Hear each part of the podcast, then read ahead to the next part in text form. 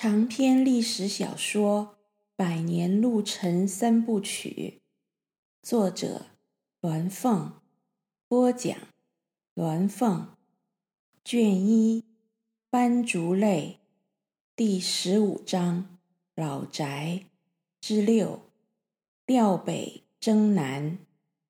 二叔还带修武去宗室和祖坟上香磕头，告诉他任家乃是黄帝苗裔，黄帝有二十五个儿子，其中一个得姓任，那就是任家的源头先祖。宗室就在大课堂后堂，挂着许多祖宗画像，画像下面是层层叠叠摆成山形的祖宗牌位。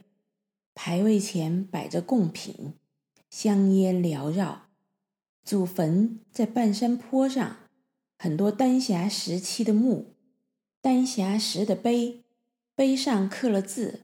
修武才刚上小学，认的字不多，但他看到有些碑上有个品字是一样的，品字上面的字不同，有的是五，有的是七，还有个三。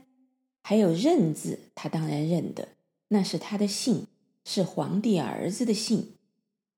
二叔告诉他，任家祖先很久以前五胡乱华时，从中原南迁，到明朝圣祖洪武年间调北征南时，从军自南京应天府来到云贵苗疆，剿灭蒙元残部后，奉旨。留下开边屯田，屯驻赤水卫，开垦荒地，作为世袭均田耕种。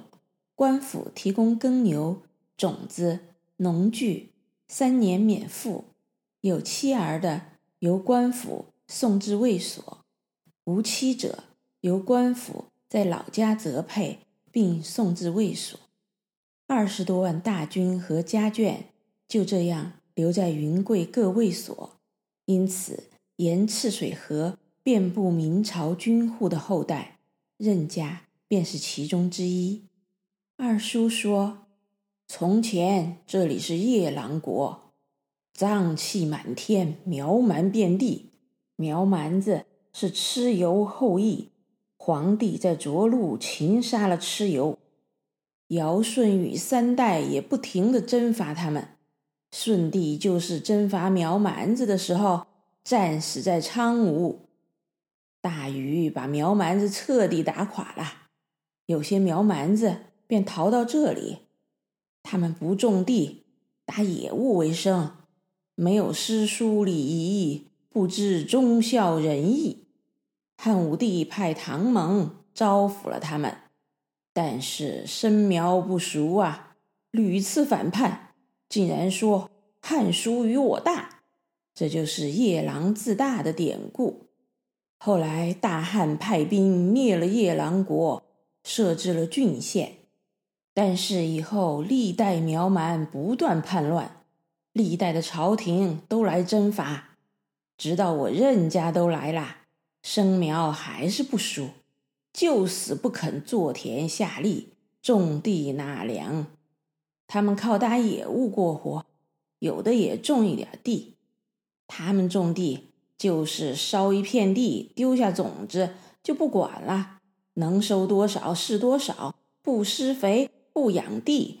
烧完一片地，下次又烧另一片，人也就跟着烧地到处迁移。他们男男女女都喜欢喝酒唱歌，出来卖了兽皮子就买酒。喝得醉醺醺，今日有吃的就不想明日。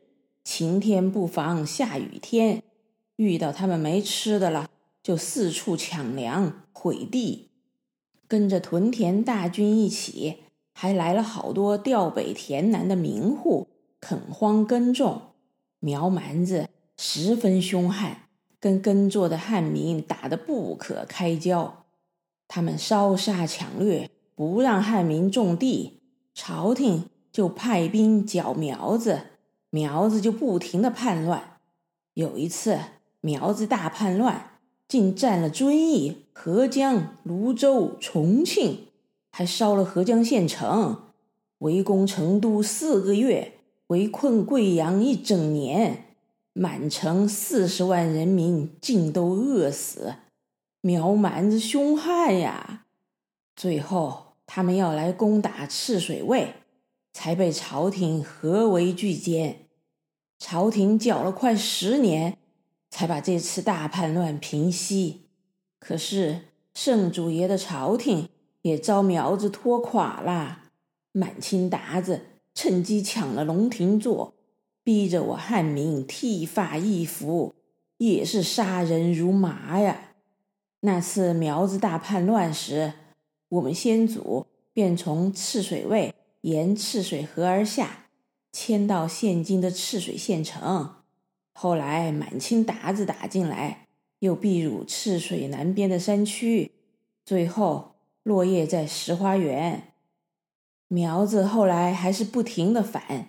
几乎三十年一小反，六十年一大反，满清朝廷也来不停的剿。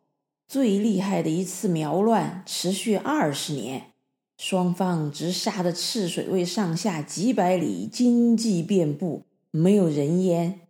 最后苗蛮子终于被剿怕了，轻易不敢来祸害庄稼了。我们回来经过的大洞场。就是从前的苗蛮洞，你瞧，现在大洞场上都见不到苗蛮子了。这两次大规模苗乱，指的是明末奢安之乱和清末咸同苗乱。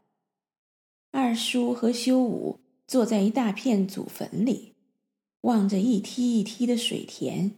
二叔伸出手臂，从左到右挥过去，继续说。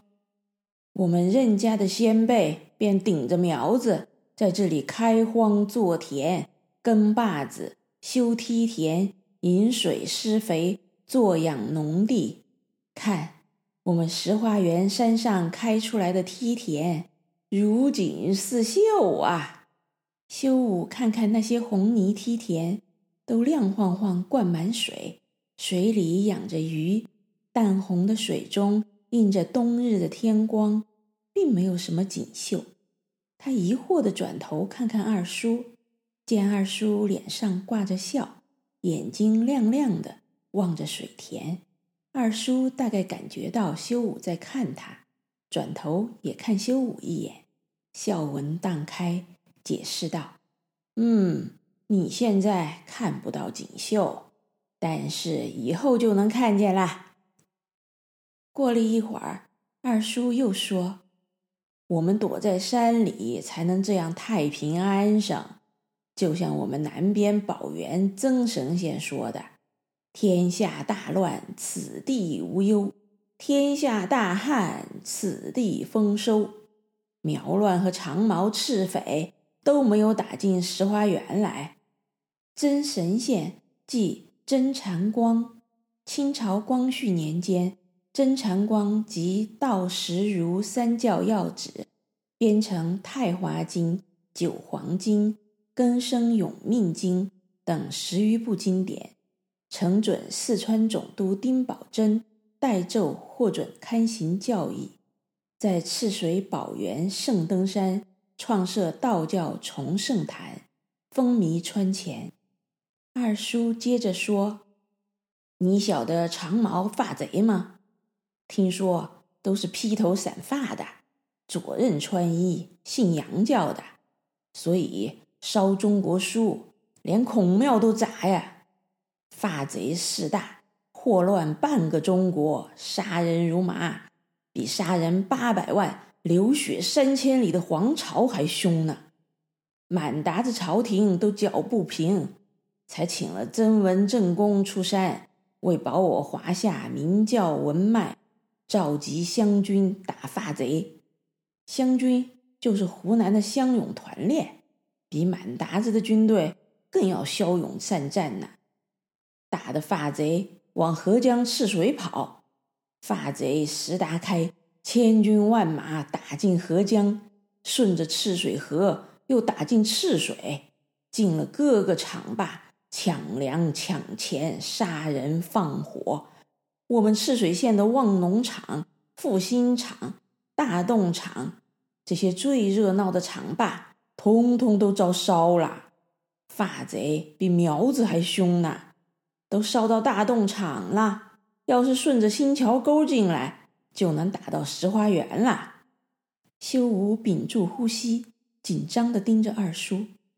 二叔看他一眼，微笑道：“发贼哪晓得我们新桥沟里藏着石花园呢？哈哈哈！百姓害怕，都躲进各乡绅良们集资建的宝寨。河江就有荣山寨、鼓楼寨、石顶山寨，这样能躲上万人的大寨。”石顶山寨就在大同河对面，天生桥往西去不远。你记得我们来时过的天生桥吧？石顶山寨被发贼攻破了，抢去所有的粮食，躲在里面的百姓尽都遭杀了。后来发贼西窜，兵败大渡河，满达着朝廷，把那石达开判了千刀万剐。二叔继续说：“民国又闹起赤匪，赤匪也是信洋教的，专杀绅良、商贾和读书人，也和发贼一样，是不要祖宗的人。就在四年前，赤匪突然打进赤水，在复兴场和上游的饼摊，一直到茅台、遵义，上上下下的。”打来打去，有一股赤匪竟然纠集一伙苗子，跑到大洞场，杀了大洞场区公所的人，杀光了区队团练，抢去枪和子弹，还抢了区公所的电话机呢。他们到处抢粮杀人，杀了大同河对岸那边落窝潭一个大粮户刘批平。抢光他家存的粮食，还有一股赤匪跑到我们南边新桥沟上游的宝源打起来，杀了一百多官兵，后来被官军和大洞场团练打垮，败军就从我们山下经过，顺着新桥沟往北过天生桥，去了叙永那边的深山老林，你晓得吧？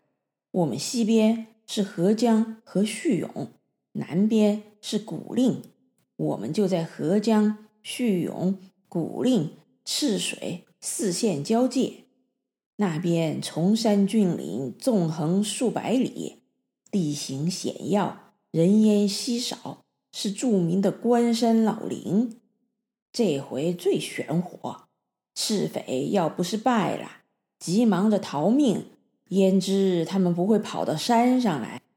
这是指民国二十四年，一九三五年，中共从泸州派员组织川滇黔边区工农红军游击队，为策应从江西西逃长征入贵州的中央红军，袭击了大洞场和宝源场。修武忍不住接口：“棒棒就跑上山啦。”抢了我们的书和衣服，二叔笑起来。棒棒嘛，就只能算偷儿和打抢，多半不敢伤人。乱兵和匪贼可是要杀人放火、烧房子的。修武问：“那乱兵匪贼就好像日本人吗？专门杀人放火、炸房子？”二叔点点头：“就是。”不仅要抢东西，还要杀人，比棒棒坏得多了。他们把那大黑狗也葬在祖坟边上，二叔还给他立了块石板，上面写着“忠义犬二黑”，因为二黑是为了护着小主人，才被棒棒的子弹打穿了头。修武心里很难过，想起自己曾经那样怕他。却不知他是很中意的。